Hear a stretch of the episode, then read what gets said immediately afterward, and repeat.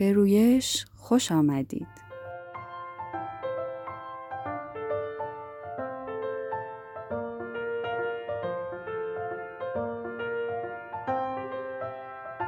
در رویش قراره کنار هم قد بکشیم و رشد کنیم.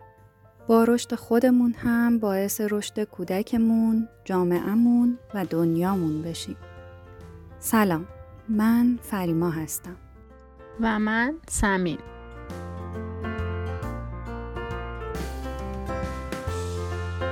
در رویش تلاش می‌کنیم کتاب هایی که خوندیم و برامون موثر بودن رو معرفی و به صورت خلاصه بیان کنیم و از تجربه خودمون و دوستانی که این کتاب ها رو خوندن بگیم. رویش رو می‌تونید از پادگیرهای مختلف مثل اسپاتیفای، گوگل پادکست و کست باکس بشنوید. لینک های پادکست و اطلاعات لازم رو از توضیحات پادکست و صفحه اینستاگرام ما دنبال کنید.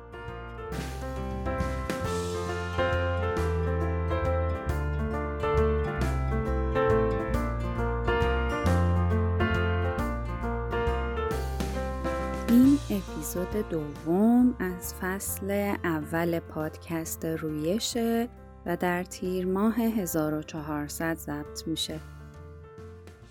فصل دوم کتاب The Whole Brain Child با یک مثال شروع میشه. درباره کیتی دختر چهار ساله ای که مهد کودکش رو دوست داشته. یک روز از مهد کودک به پدرش زنگ می‌زنن و میگن کیتی مریض شده. بعد از این اتفاق هر بار که پدرش می‌خواسته اون رو به مهد کودک ببره گریه می‌کرده و دوست نداشته وارد مهد بشه.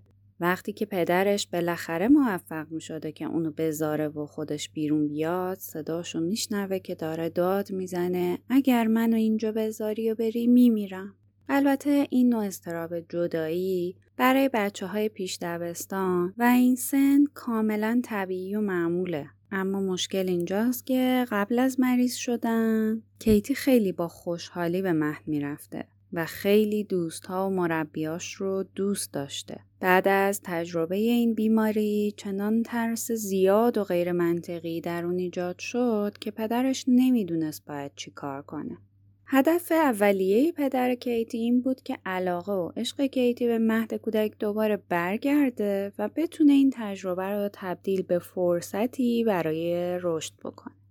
یه توضیح مختصری راجع به مغز میدیم و برمیگردیم ببینیم پدر کیتی چطور با دانشش درباره مغز از این فرصت استفاده کرد. مغز همه ما به دو نیمکاره تقسیم میشه. نیمکره چپ مغز و نیمکره راست مغز که نه تنها از نظر آناتومی از هم جدا هستند بلکه عملکرد متفاوتی هم دارن. نیمکره چپ علاقه زیادی به نظم داره. منطقی، دقیق و کلامیه.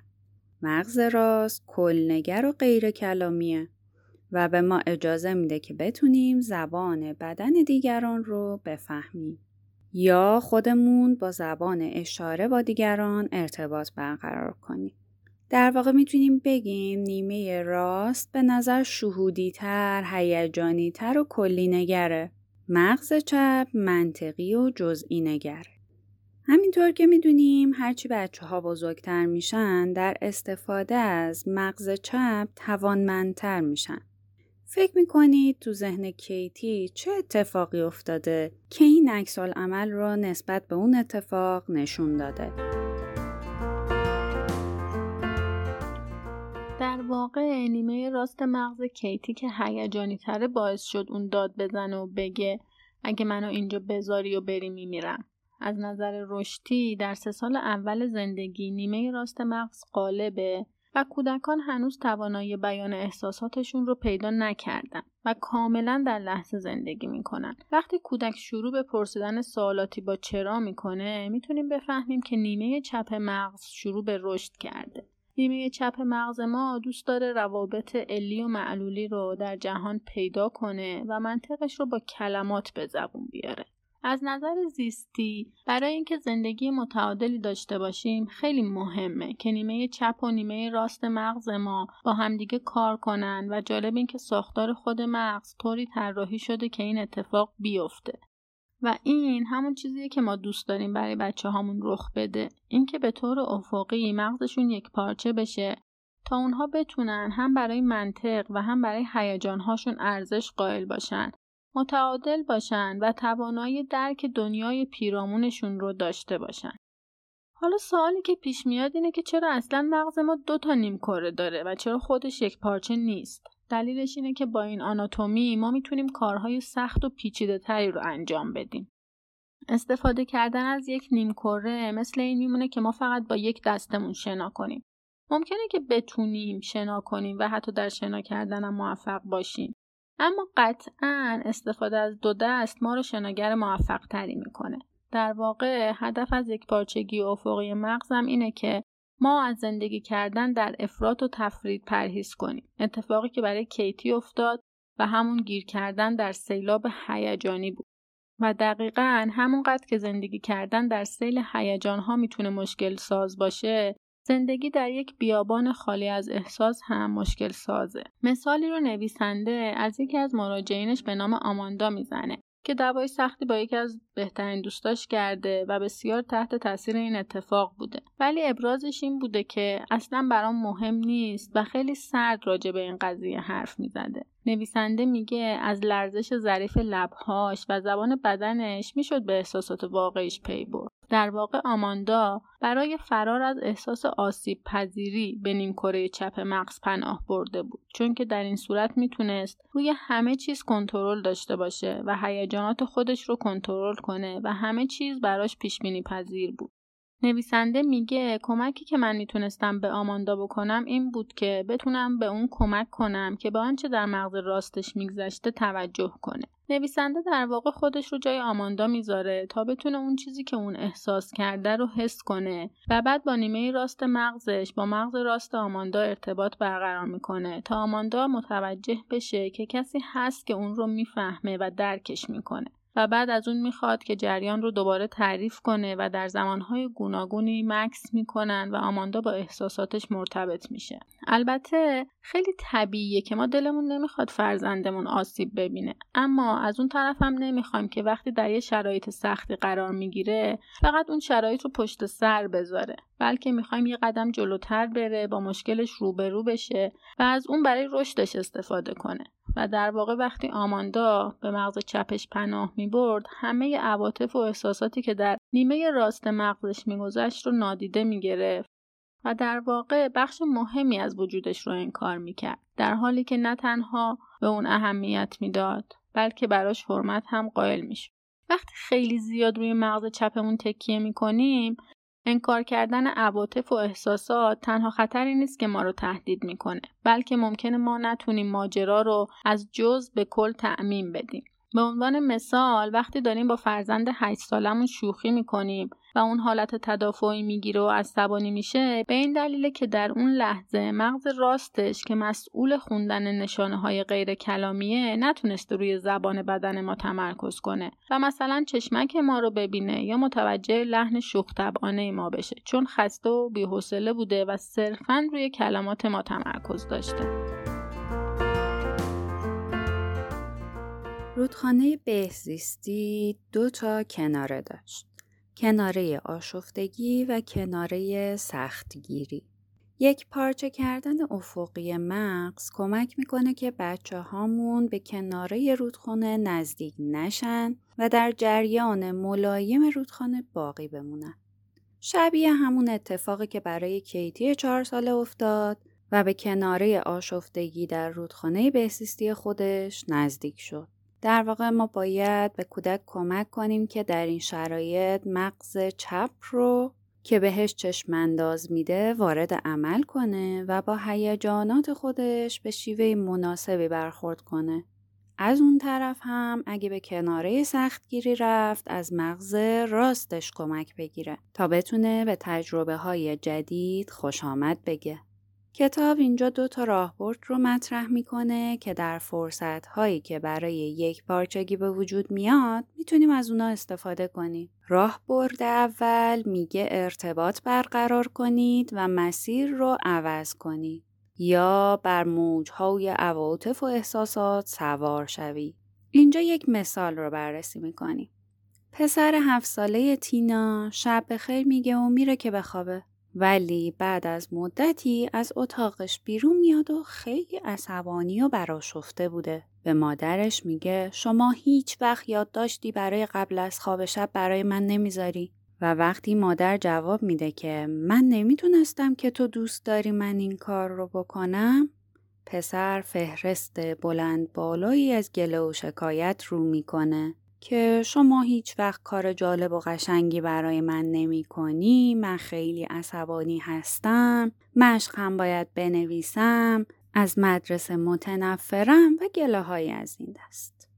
خیلی جالبه که این اتفاق برای خیلی از مادر و پدرها ممکنه آشنا باشه. اما برای هیچ کدوم از ما احتمالا این رفتار منطقی نیست. با توجه به چیزایی که تا الان یاد گرفتیم اینو می‌دونیم که پسر تینا در این لحظه تحت تاثیر احساسات مغز راستش بوده و هیچ چیزی از مغز چپش دریافت نمی‌کرده.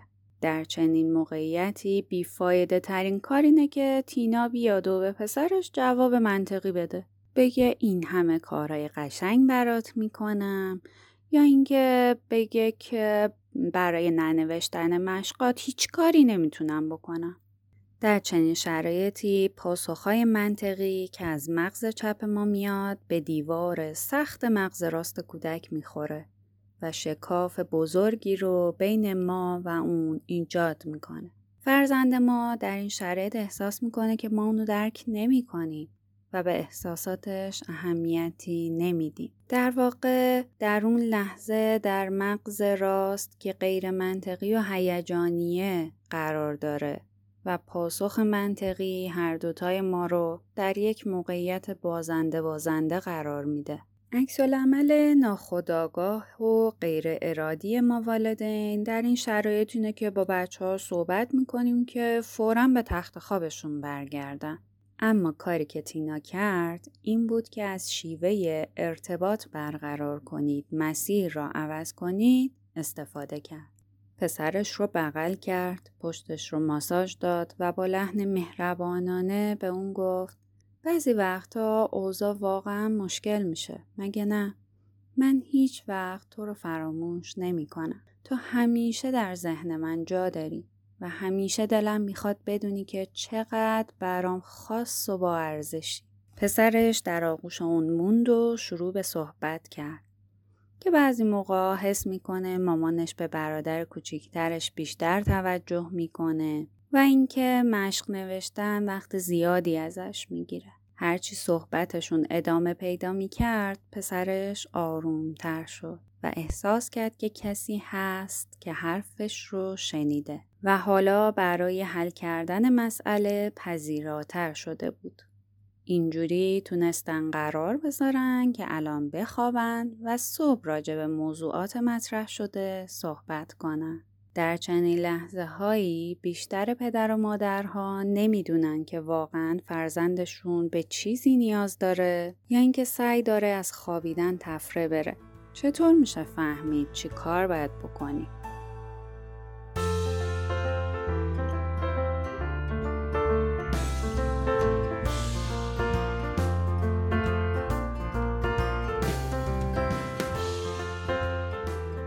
باشه کردن مغز کودک به این معنی نیست که اجازه بدیم بچه ما رو به بازی بگیره و یا باعث بشه که رفتار مطلوب در اون تقویت بشه. بلکه برعکس وقتی که با نحوه کارکرد مغز کودک آشنا بشیم می‌تونیم خیلی سریعتر و با انرژی کمتری همکاری بچه ها رو جلب کنیم. در واقع تینا فهمید که در مغز کودک چی میگذره و با مغز راست پسرش ارتباط برقرار کرد و مغز راست خودش رو به کار گرفت و به حرفای پسرش گوش داد و تونست آرومش کنه و در کمتر از پنج دقیقه اونو به رخت خواب برگردونه. در صورتی که اگر تینا از مغز چپ و منطق اون استفاده می‌کرد و جوابی منطقی به پسرش می‌داد و یا از کلمه قانون استفاده می‌کرد هر دوی اونها براشفته می‌شدند و آروم شدن و برگشتن به رخت خواب قطعا بیشتر از پنج دقیقه طول می‌کشید. نکته مهمتری که وجود داره اینه که پاسخ تینا به پسرش کاملا مهربانانه و دلسوزانه بود. هرچند به نظر تینا گفته های پسرش بچگانه و غیر منطقی بود اما به هر حال احساس واقعی پسرش در اون لحظه این بود و با ارتباط مغز راست به مغز راست تونست به پسرش بفهمونه که من تو رو درک کردم. در مواقعی که کودک ناراحت و به هم ریخته است وقتی که ما به نیازهای هیجانی مغز راستش پاسخ ندیم منطق مغز چپ کار نمی‌کنه و اصلا متوجه نمیشه که ما چی گفتیم. این پیوند هیجانی رو همنوایی میگیم که در واقع چیزی شبیه همدلیه. یعنی ما از صمیم قلبمون با دیگران ارتباط برقرار کنیم و بذاریم اونا حس کنن که احساسشون درک شده. در واقع برخورد تینا با پسرش همون روشیه که ما می‌خوایم ازش استفاده کنیم. روش ارتباط برقرار کنید و سپس مسیر را عوض کنید. ما با مغز راست کودک ارتباط برقرار می‌کنیم و پیش از اون که تلاشی برای حل مسئله کنیم سعی کنیم اون بفهمه که ما درکش می‌کنیم. پس گام اول اینه که با مغز راست ارتباط برقرار کنیم. وقتی کودک چهار سالمون کاملا براشفته و عصبانیه چون مثل مرد انکبوتی نمی‌تونه روی سقف راه بره موقع خوبی برای آشنا کردنش با قوانین فیزیک نیست. چنین لحظه هایی فرصت خوبی هستند که بفهمیم. اگه بخوایم گفتگوی معقولی داشته باشیم نمی‌تونیم از اول ماجرا از منطق استفاده کنیم. بهتر یادمون باشه که ممکنه از دید ما احساسهای فرزندمون مزخرف و اعصاب خورد کن باشن ولی از دید خودش اونها احساسهای واقعی هستن. و لازمه که ما واکنشی واقعی و مهم به اونها داشته باشیم. تینا در گفتگو با پسرش با پذیرفتن احساسات اون تماس بدنی چهره که همدلی ازش میبارید و گوش دادن بدون پیش داوری استفاده کرد تا هرچه بیشتر توجه مغز راست پسرش رو به خودش جلب کنه. در واقع اون از مغز راست خودش استفاده کرد تا به مغز راست پسرش وصل بشه. این همنوایی مغز راست با مغز راست کمک کرد تا پسرش متعادلتر و یک پارچه تر بشه. اینطوری تینا تونست از مغز چپ پسرش هم کمک بگیره و حالا موقع گام دومه. گام دوم اینه که با استفاده از مغز چپ مسیر رو عوض کنید. تینا بعد از اینکه با مغز راستش واکنش نشون داد تونست مسیر رو به سمت مغز چپ عوض کنه. مثلا به پسرش قول بده وقتی خوابه براش یادداشت بذاره. و یا مثلا برای خوشایندتر کردن تکالیف مدرسه یه فکری بکنن بعد از ارتباط مغز راست با مغز راست حالا نوبت ارتباط مغز چپ با مغز چپ بود و حل کردن منطقی موضوع خیلی آسونتر شده بود تینا با توضیح دادن شرایط و برنامه ریزی تونست مسیر گفتگو رو عوض کنه و برای این کار لازم بود که نیمکره چپ مغز پسرش در گفتگو همراه باشه. چنین برخوردی کمک کرد پسرش هر دو نیمه مغزش رو به صورت یک پارچه و هماهنگ به کار بگیره. راهکار ارتباط برقرار کنید و مسیر را عوض کنید معجزه نمی‌کنه. گاهی وقتها کودک ظاهرا از مرز تعادل رد شده و در اون لحظه جایی برای بازگشت نیست ما هم باید مثل تینا صبر کنیم تا وقتش برسه و فرزندمون در حالت یک پارچه تری قرار بگیره و بعد درباره احساسات و رفتارش با اون صحبت کنیم. فکر می‌کنید منظور نویسنده اینه که هر کاری کودکمون دلش می‌خواد انجام بده و ما سکوت کنیم؟ البته که منظور این راه برد آسون گرفتن یا نادیده گرفتن مرزای تربیتیمون نیست. هر رفتاری که برای ما جزو خطوط قرمزه باید جزء کارهای ممنوعه. باقی بمونه و حتی در لحظه هایی که هیجانات بالا هستند شاید لازم باشه قبل از اینکه ارتباط برقرار کنیم و مسیر رو عوض کنیم رفتار مخرب رو متوقف و کودکمون رو از اون مکان دور کنیم حالا بریم سراغ راهبرد شماره دو. برای آروم کردن هیجانات شدید ماجراهای پیش اومده رو بازگو می‌کنی. کودک نوپایی میافته زمین و زانوش زخم میشه. یا بچه کلاس پنجمی تو مدرسه با یه بچه قلدر روبرو میشه. وقتی که کودک لحظات دردناک و ناامید کننده و ترساور رو تجربه می‌کنه بر اثر هیجان زیادی که در بدن ایجاد میشه مغز راستش تقیان می‌کنه و این لحظات براش طاقت فرسا میشه وقتی این اتفاق ها میفته ما می‌تونیم کمک کنیم بچه با کار نیم کاره چپ مغز آشنا بشه و بتونه کم کم درک کنه که جریان از چه قراره. یکی از بهترین راه ها اینه که به فرزندمون کمک کنیم تا ماجرای تجربه ترسناک یا دردناکش رو بازگو کنه. مثلا بلای نه ساله یه بار که سیفون توالت رو می‌کشه آب سرازیر میشه و کف زمین راه میافته. و این موضوع باعث میشه که اون دیگه نخواد سیفون رو بکشه. پدرش همراه با بلا نشست و ماجرا رو دوباره با هم تعریف کردن. پدر اجازه داد دخترش تا هر قدر از داستان رو که می‌تونست تعریف کنه و کمکش کرد که جزئیات رو هم توضیح بده. بعد از اینکه بلا داستان رو چند بار تعریف کرد، ترسش کمتر شد و از بین رفت. کاری که پدر بلا انجام داد این بود که به دخترش کمک کرد مغز چپ و راستش رو با هم همراه کنه. به این ترتیب بلا تونست اتفاقی که افتاده بود رو درک کنه. با نظم و ترتیب دادن به جزئیات اتفاق و بیان کردن اون با کلمات مغز چپ رو وارد عمل کرد و با بررسی هیجاناتی که حس کرده بود مغز راستش رو به کار گرفت. پدر و دخترش کمک کرد تا ترس ها و هیجاناتش رو به یاد بیاره تا بتونه اونها رو رام کنه. بعضی وقت هم پیش میاد که بچه ها دلشون نمی‌خواد ماجرا رو تعریف کنن. ما باید به این خواستشون احترام بذاریم. به ویژه که اگه به اونا فشار بیاریم نتیجه معکوس می‌گیریم. به جاش می‌تونیم خودمون شروع کنیم به تعریف کردن ماجرا و از اونا بخوایم که جزئیات رو خودشون تعریف کنن. و اگه باز هم تمایلی نداشتن به اونا فرصت میدیم و زمان دیگه ای دربارش صحبت می‌کنیم. برای زمان گفتگو باید تدبیر به خرج بدیم و مطمئن باشیم که هم ما و هم بچه ها در وضعیت ذهنی خوبی هستیم. یکی از زمانهای خوب گفتگو با کودکان وقتیه که اونها مشغول کاری باشن. مثلا وقتی که دارن چیزی می‌سازند، کارت بازی می‌کنن یا در ماشین نشستن. شیوه دیگه ای که میشه به کار برد اینه که از کودک بخوایم اون اتفاق رو نقاشی کنه. اگر سواد نوشتن داره بنویسه یا با آدم امن دیگه ای دربارش حرف بزنه. والدین از تاثیر داستانگویی در پرت کردن حواس بچه ها به خوبی آگاهن. اما بیشترشون دلیل علمی این اتفاق رو نمی‌دونن. نیمه راست مغز ما عواطف، احساسات و هر خاطره‌ای که درباره خودمون داریم رو پردازش می‌کنه.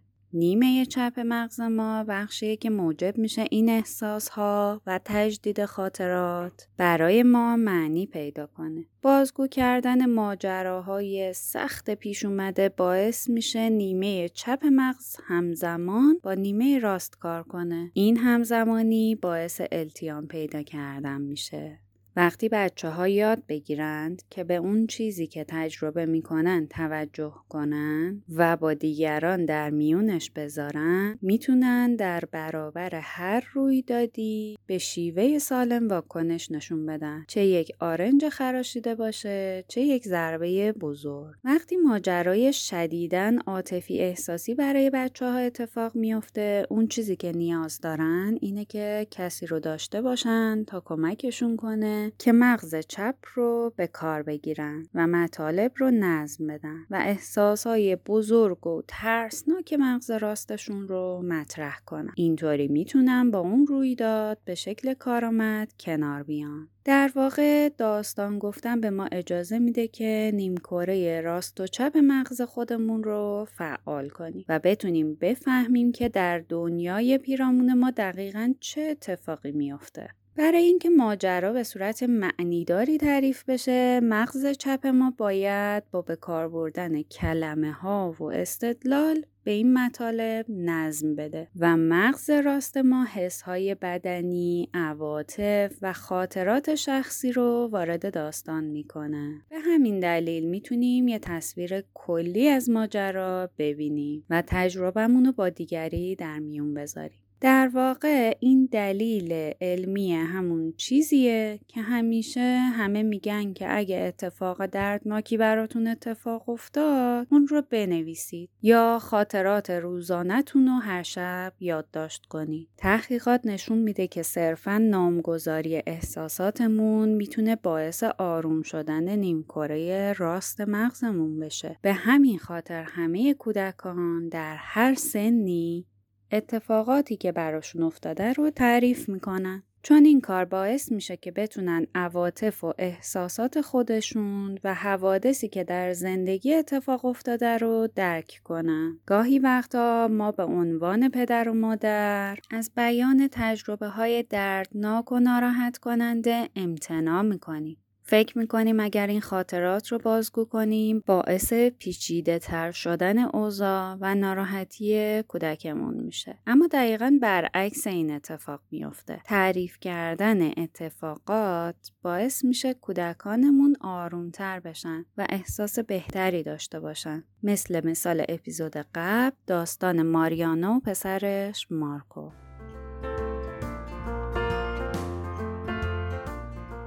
انگیزه اینکه چرا چنین اتفاقی برای من رخ داده. اونقدر قویه که بچه ها به تلاش برای درک اون اتفاق ادامه میدن تا بالاخره درکش کنن. و ما به عنوان پدر و مادر از طریق داستانگویی می‌تونیم به این روند کمک کنیم. کاری که پدر کیتی کرد. در واقع پدرش متوجه شد که کیتی اتفاقاتی که خیلی به هم رفت نداشتن و کنار هم گذاشته.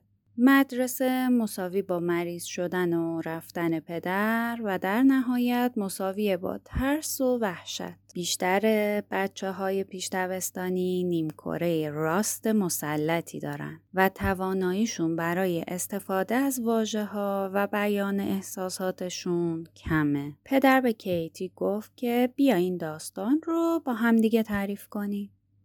صبح بیدار شدیم با همدیگه آماده شدیم مسواک زدیم به مدرسه رفتیم با همدیگه خداحافظی کردیم و تو با دوستات مشغول بازی شدی.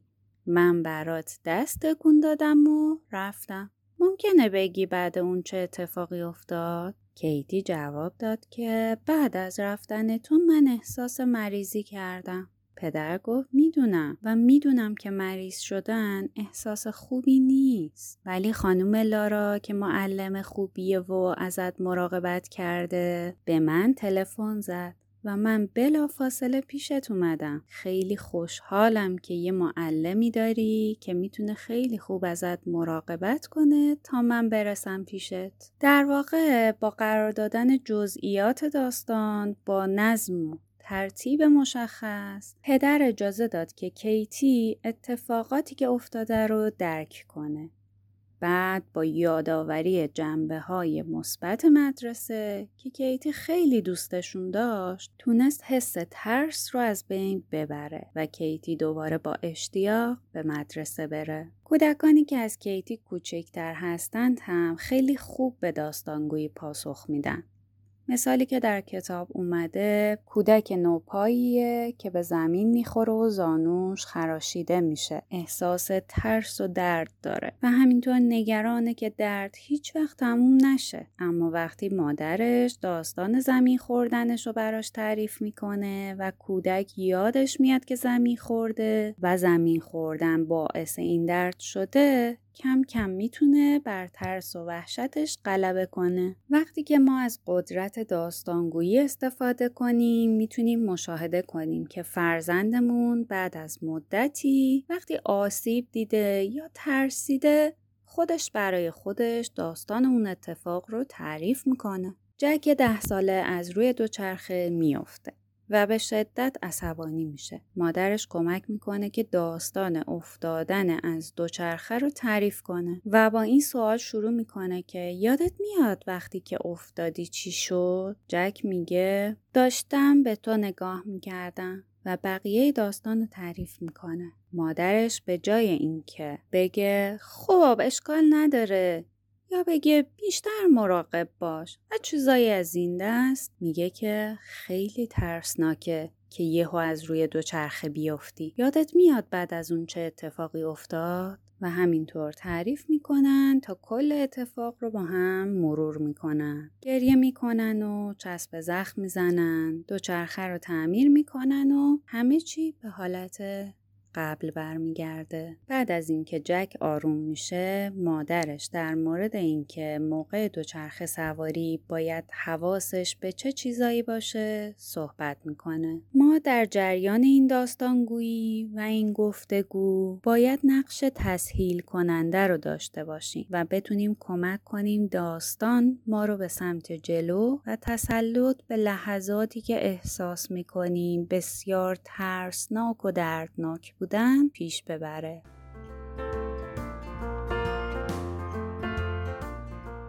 بسیار مفیده که ما توضیحاتی درباره مغز چپ و راست به بچه هامون بدیم. مثلا می‌تونیم به اونها بگیم که شما تو مغزتون قسمت های مختلفی دارین که هر کدوم کار متفاوتی رو انجام میدن. انگار هر قسمت از مغز داره کار خودش رو می‌کنه و شخصیت جداگانه برای خودش داره. ولی ما می‌تونیم به اونها کمک کنیم که با همدیگه همراه بشن و به هم کمک کنن. مغز راست به بدنمون و قسمت های دیگه مغز. گوش میده و احساسات شدید ما رو وقتی خوشحال، غمگین یا عصبانی هستیم می‌شناسه. مهمه که ما به این احساسات توجه کنیم و درباره اونا حرف بزنیم. بعضی وقتا وقتی ناراحتیم دربارش حرفی نمی‌زنیم اما این احساسات ما درون ما جمع میشه و می‌تونه بعدا مثل یه موج بزرگ بیاد و باعث بشه حرفایی بزنیم یا کارایی بکنیم که اصلا دوستشون نداریم اما مغز چپ می‌تونه کمک کنه که احساساتمون رو به کلمه ها تبدیل کنیم پس مغز کامل ما می‌تونه مثل یه گروه با هم کار کنه و ما می‌تونیم آروم بشیم. مثلا آنی مریض شد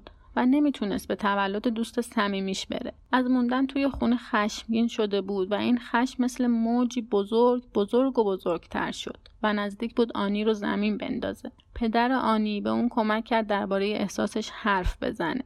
آنی گفت اون بهترین دوست منه و الان که نرفتم با لیزا دوست میشه. وقتی از کلمات برای بیان احساساتش استفاده کرد مغز چپش به اون کمک کرد که سوار بر موج مغز راست بشه و با آرامی و خوشحالی به ساحل برسه. خودمون رو یک پارچه کنیم و مغز چپ و راستمون رو متصل کنیم. حالا که ما اطلاعات و شناخت بیشتری درباره مغز داریم می‌تونیم در مورد انسجام خودمون فکر کنیم. ببینیم در فرزند پروری مغز راست ما مسلطه؟ آیا در سیل های هیجانی غرق میشیم و مدام با این سیل ها به این طرف و اون طرف میریم یا نه؟ عادت به زندگی کردن در یک بیابان هیجانی مغز چپ رو داریم بسیار سختگیریم و پذیرفتن هیجانات و دیدن نیازهای کودکمون برامون دشواره. یکی از بهترین راههایی که می‌تونیم فرزندمون رو یک پارچه کنیم اینه که خودمون یک پارچه بشیم. وقتی مغز چپ و راست یک پارچه بشه می‌تونیم در فرزند پروری همزمان که با منطق مغز چپ تصمیم های مهم می‌گیریم و مشکلات رو حل می‌کنیم با مغز راستمون پیوند عاطفی برقرار کنیم و در کل می‌تونیم به نیازهای فرزندمون با محبت پاسخ بدیم. اپیزود رو با نقل قولی از یک مادر تمام می‌کنیم. مادری که میگه در یک خانواده ارتشی بزرگ شده بوده و بسیار سختگیر بوده. و وقتی پسرش گریه می‌کرده به اون می‌گفته خودت رو جمع و جور کن. و وقتی گریهش شدیدتر می‌شده از اونجا دور می شده و بعد از آروم شدن پسرش برمیگشته. بعد از آشنایی با این شیوه یاد گرفته که اول ارتباط مغز راست مغز راست رو برقرار کنه. پسرش رو در آغوش می گرفته، به اون گوش می کرده و بعد می رفتن به سراغ حل ماجرا. خودش میگه اوایل این کار خیلی براش سخت بوده. اما با تمرین کم کم براش راحت شده و حالا رابطه بهتری هم با پسرش داره. چیزی که شنیدید اپیزود دوم از فصل اول پادکست رویش بود. در این اپیزود فصل دوم کتاب تربیت کودک برای مغز یک پارچه رو مرور کردیم. بعضی از مثال ها در کتاب همراه با تصویره که این تصاویر رو می‌تونید در صفحه اینستاگرام ما ببینید. در اپیزود بعدی که اپیزود سوم این فصل از پادکست رویشه درباره یکپارچگی عمودی صحبت می‌کنیم. رویش رو می‌تونید از پادگیرهای مختلف مثل اسپاتیفای، اپل پادکست و کست باکس بشنوید. لینک های پادکست و اطلاعات لازم رو می‌تونید در توضیحات پادکست و یا از صفحه اینستاگرام ما رویش dot پادکست ببینید.